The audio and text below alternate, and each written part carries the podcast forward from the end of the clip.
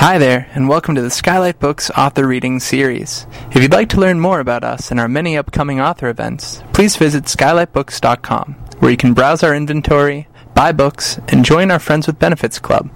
You can also follow us on Twitter, Tumblr, and Facebook.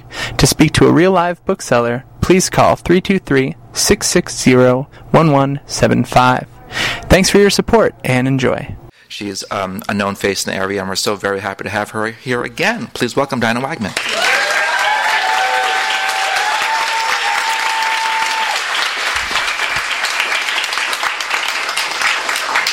I'm going to cry. Okay, I have a few thank yous. First, thank you to Skylight. Thank you to Noel. This bookstore means more to me than any other bookstore. Um, it means so much to me. I remember coming here before I had a book published when it was Chatterton's and thinking one day maybe I'll have a book on this shelf, just one book on this shelf, or I'll be part of a book on this shelf, maybe just a chapter in a book. But there I am. So that's very fabulous, and I love Skylight. And you should all come here. And I know parking's kind of a problem, but if you call them and order a book, then you pull up out front and they'll run it out to your car. So that's the service they offer. Um, I want to thank so many people about this book. This was a hard book to write. I know that people say to me, oh, it came out so quickly after Care and Feeding, my last book. But I've been working on this book for 35 years. Um, that long ago, I was lost at sea. And ever since then, I've been thinking, I should do something with this story. I should do something, but it was too close. Too close, too close for 35 years until finally now I've written this book. So, um, I feel it was hard. It came out slowly. Um, and here it is. And it's very fictionalized. Very, very fictionalized. That's the only way I could write it. My agent wanted me to write it as a memoir. Uh, you know, because memoirs are popular. And um, I said, but it's not a memoir about anything except stupidity. I mean, we were just all so stupid on this boat, and I don't think anybody needs to know that about me. So um, I'm going to fictionalize it and make it about something. So. Um, and there are some people here in the audience who are really helpful Donna Rifkin and Heather Dundas. What happened to you, Heather? Oh, there you are next to Donna. Um, so many people. I, I could thank you all. So I thank you all. CJ, where are you? CJ, over there somewhere. Um, read an early draft and really helped. It's just been amazing, everybody's help. All right, so I was in New York last weekend for my aunt's 90th birthday and it was a surprise party, and luckily we didn't kill her. Um, and there were a lot of her friends there, and she introduced me as, "Oh, this is my niece, the writer." And then she would say, "But don't read her books; they're very dark." and then she asked me about this one. I said, Well, I'm coming to New York to read. And she said, Well, that's great, but don't read a dark thing. And I said, Well, I'll read the funny part. So yesterday I was thinking, okay, I'm going to read the funny part. I couldn't find anything funny. it's very dark. so I don't know. I'll maybe tell her to stay home in New York. But I'm just going to read. Okay, here's here's the deal. There's a modern day story of the woman that was on that boat grown up. But the spine of the book is this ocean story. And these two young people, Luc and Fiona, were dancers in New York City and out of work and out of money, and they got asked to be crew on a sailboat and go from Newport, Rhode Island to Bermuda. And Fiona, well, Luc said yes right away because that's the kind of guy he was. And Fiona said, okay, if he's going, I'm going, although she doesn't know how to swim. And she's never been on a boat before, never in her life. But she goes, and the owner of the boat, Nathan, is coming along, and he's hired two other crew members. Um, a Dutch guy and um, his friend Dave, who's never even Doug, who's never even seen the ocean before. So um, this is about they've been on this boat for a couple days outfitting it, and this is when they're about to leave. But you can laugh if you want. it's okay. Fiona climbed up the ladder to the. Oh, I gotta change my glasses. All right, much better. Fiona climbed up the ladder to the deck before the sun cleared the horizon. Her eyelids were heavy and her face swollen from crying and not sleeping. Overnight, she had become Neanderthal.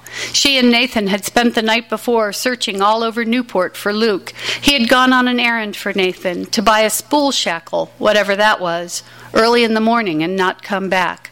She and Nathan had driven the streets of Newport back and forth, up and down. Nathan had been exhausting, parental, asking about Luc and his habit, how long, how she could stand it. She had answered as ambiguously as possible. He didn't understand, couldn't understand Luc's life. And finally, finally, she saw him through the window of an all night donut shop. He was nodding off in the back booth, a cup of untouched coffee in front of him. He looked up when she said his name and took her hands. He was wobbly, unmoored, his muscles oddly disconnected from his skin, but he was glad to see her. That was all that mattered. Nathan was upset, and Fiona kept urging him to be gentle as they helped Luc to the car. Nathan asked him questions, but Luc had no answers. A guy. In the park. No, no, no.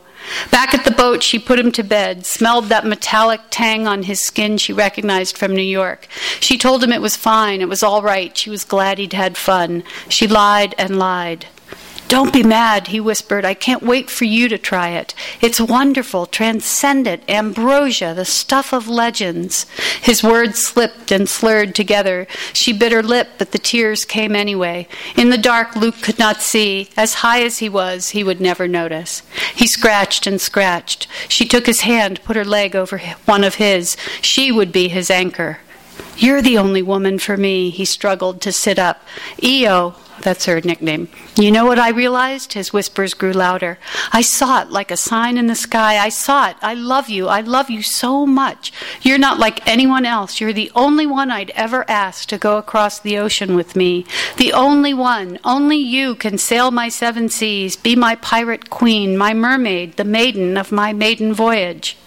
Doug in the bunk across the cabin stirred. Hush! Go to sleep, she hissed. I can't. Try. Sing to me. Everybody's sleeping. That's Doug, the new crew member, right there.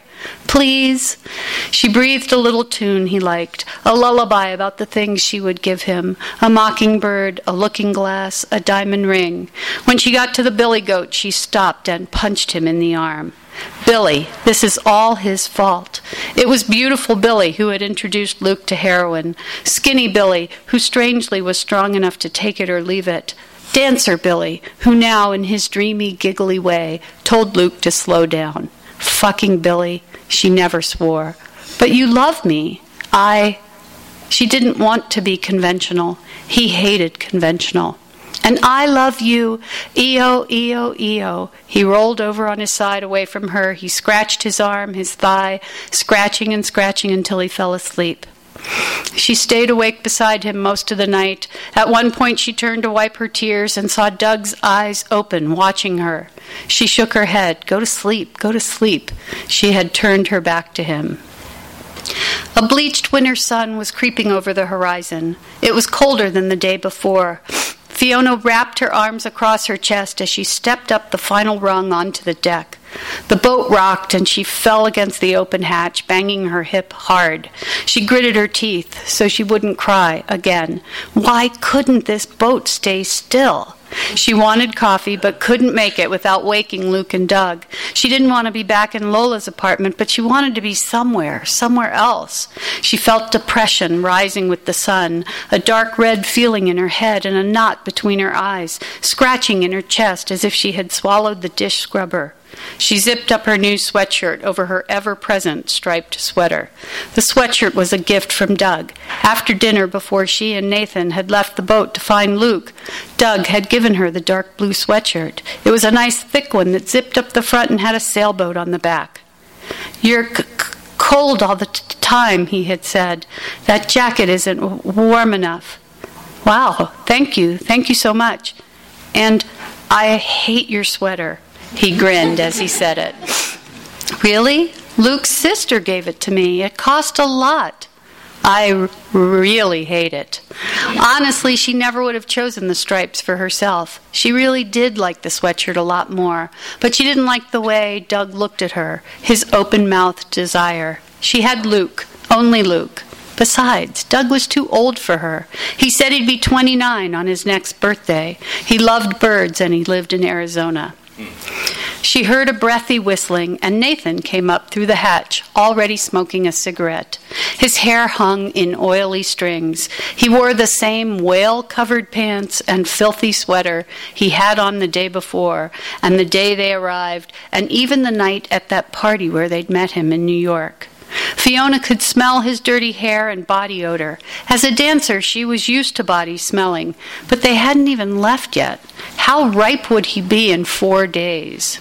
She sighed. She did not want to talk to him or have to field any more of his questions. She followed his gaze. A heavy curtain of darker clouds was closing in the northeast. The wind swirled and whipped under her collar a dry icicle down her back. Her eyes watered. She felt a pressure on her shoulders and the back of her neck, the threat of something needing to explode. What's happening? she asked. One hour until departure, Nathan replied. She nodded. The sooner they left, the sooner Luc would have nowhere else to go.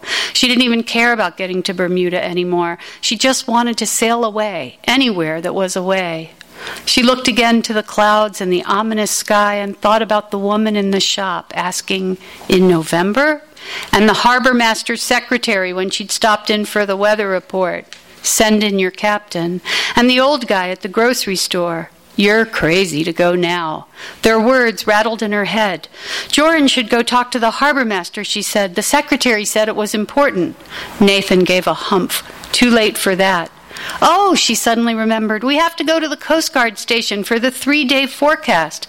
The harbor master didn't have it. I'm so sorry I forgot yesterday. I'll take the car and go right now. Doesn't matter, Nathan shrugged. Que sera, sera.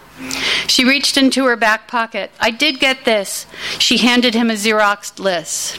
Items necessary for an ocean voyage one, fresh water.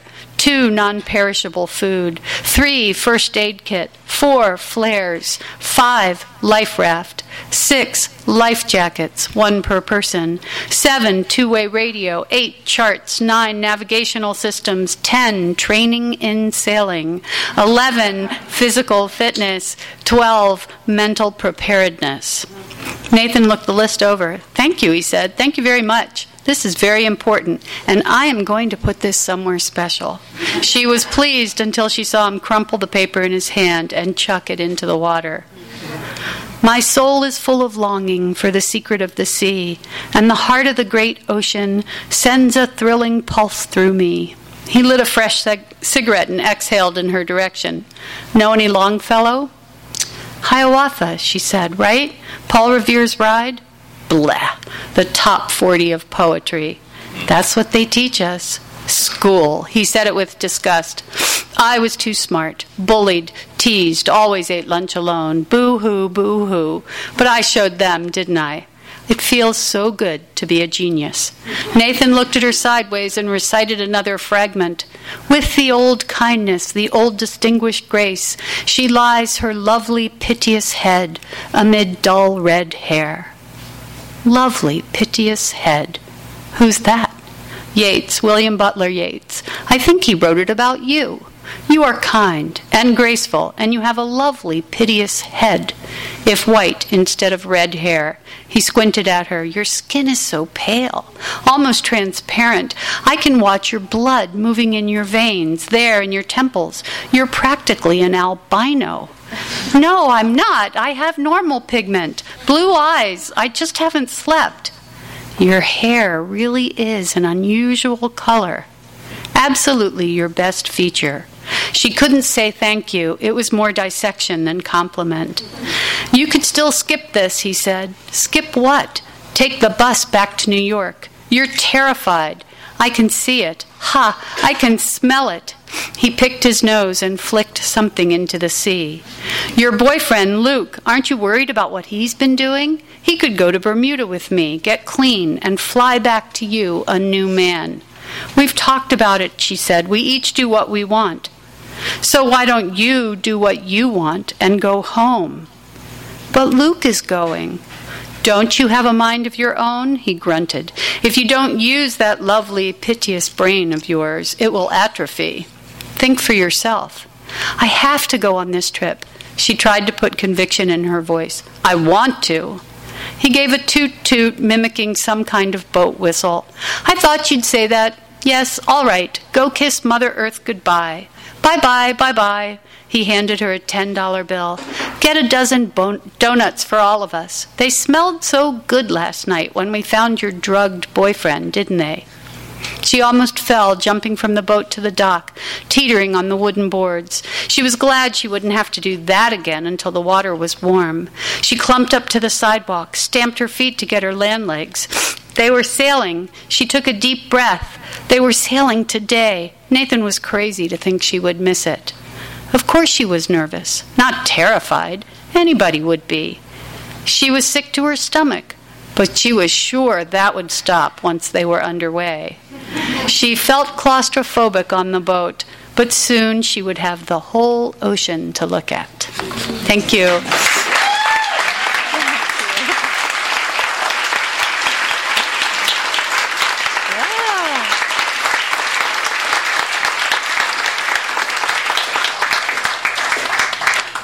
You have questions for Diane? Questions? I know Grant has one. You mentioned it, but um, can you elaborate a little bit about your experience? My stupidity. Um, can you? Can I elaborate a little bit on my own personal experience? Um, Grant re- has read the book already and read the acknowledgments where I thank the Coast Guard profusely. Um, I still give them a donation every year. My mother did, and for many years, and now I do. Um, Yes, we left Newport, Rhode Island, um, and actually there were more of us on the boat than are in the book, um, but nobody had any experience really, uh, except the owner of the boat, and it turns out he'd been picked up by the Coast Guard twice before, but we didn't know that at the time, and you know I was 19, I was I was I'd never been on a boat before, um, and everything that could go wrong did go wrong, starting with the weather. And we ended up in a hurricane and then um, the rudder broke the running lights broke the generator broke the um, oh everything broke. The radio never did work. So when we started calling for help there was no way to do that. Um, and then we well you should read the book i think yes claudia In what way is this book different from any other book that you've written before? Well, this book is more autobiographical than anything I've written. Just because to write those boat parts, I had to go back there. And I really was terrified, absolutely terrified, and stupid. You know, because as things went wrong, I should have spoken up, and I didn't. Um, and I didn't learn anything, so that's why I wouldn't have made a good memoir. um, but um, hopefully the character does. And um, but it was just going back into that time in my life when I was 19 and I was following this boy around and I had dropped out of college and was living in New York, which I didn't even like at the time. And you know, it was like it was hard to go back there. And then in the present day story, that Fiona, grown up 30 years later, is going through some things that I also have gone through and in a different way than I did. But that was hard to go back and talk about cancer and things. So that was hard. So it was hard. And next time I'm writing something fun. Face more Yeah, right. That's my husband.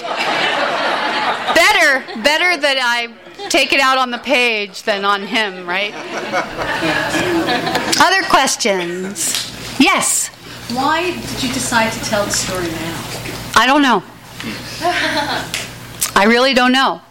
Um, actually, when I went through cancer, that feeling of being sort of swept along and out of control, and that you just have to keep going and you just hope you're going to be saved, brought up all the boat stuff for me.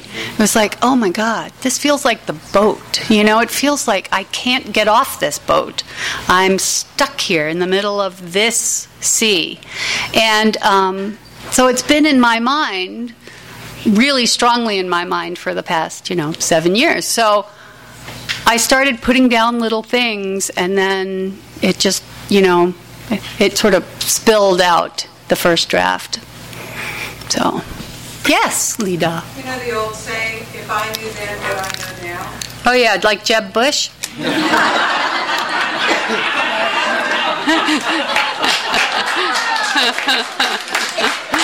Perhaps that's why I was reminded of it. Um, Did you use that, or did you kind of catch yourself like, no, no, no, no, no, I can't, I can't put in if I knew then what I know now? I tried to make her a stronger character than I was. Um, you know, they, there is this thing about likable characters, and I didn't really feel like she had to be likable, the main character, but I did feel like she had to be active. She had to, you know, actually say things and do things. And she doesn't enough, but I think she comes to do it, learns to do it. So, yes, my guess. Other questions? Yes, Trish. So no ocean voyages for you? No, in the future? I am, um, no. I get sick on the ferry to Catalina. And the first time we went to Catalina, and I sat there the whole time like this.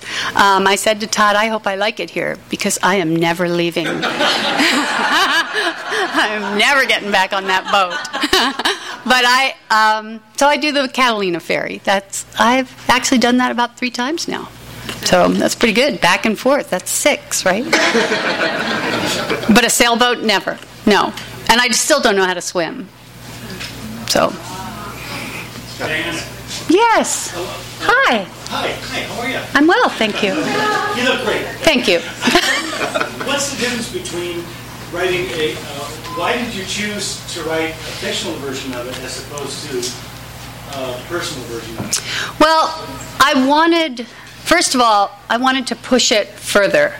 It goes much, much further. Oh, and you know, there's a person here I forgot to thank. Dave Feynman gave me all the sailing lingo. He is a huge sailor and he would go anywhere. So he read a draft and told me they're not ropes, they're lines.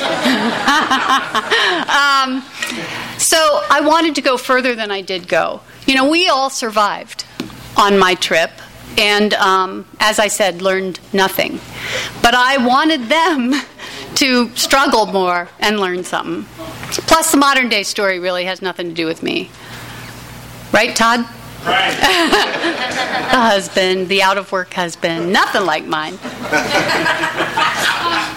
So have any of the people who were active on the actual voyage read the book? Well, the boyfriend, Luke, bought his copy and sent me a little Facebook message. I have the book in front of me. He said, I'm starting it. I thought, I'm throwing up now. um, but he's been sort of sending me these little Facebook messages because I, you know, I don't want to give him my email address. Um, all along as he reads this, and he says, "Oh, I just got to the tuna part, the tuna fish part. That was amazing. It was just made me sick to my stomach again." And then he said, "Oh, and I got to the." Life jacket part. Oh, I remember that just the way you describe it. And so, so far. And then he did write to me, and I said, Oh, I'm so glad you like it. I said. And he said, Well, you know, I don't know where you got these characters. but what what happens is exactly what happened, but you really put these other people into it. And I said, "Oh, good." I'm glad you don't see that. Yes. Hi, Did you um, randomly choose to make him a heroin addict, or was he an addict of some variety? Uh, It's um, I did push it further than it was. But no, he was a He had an issue. he had an issue, and he doesn't any longer. So that's good for him. Other questions? I'll ask the last one. Yes. Because we have to ask her what's, what's next. What are you going to do now? What's Um, something my aunt can read. so it'll be light and funny. Um, I'm thinking I've started, got about 30 pages about a dog catcher who goes out to pick up a dead dog and finds a body. So, light. Light. Humorous. See, you're all laughing. it's supposed to be more fun. Okay, great. Thank you. Thank you.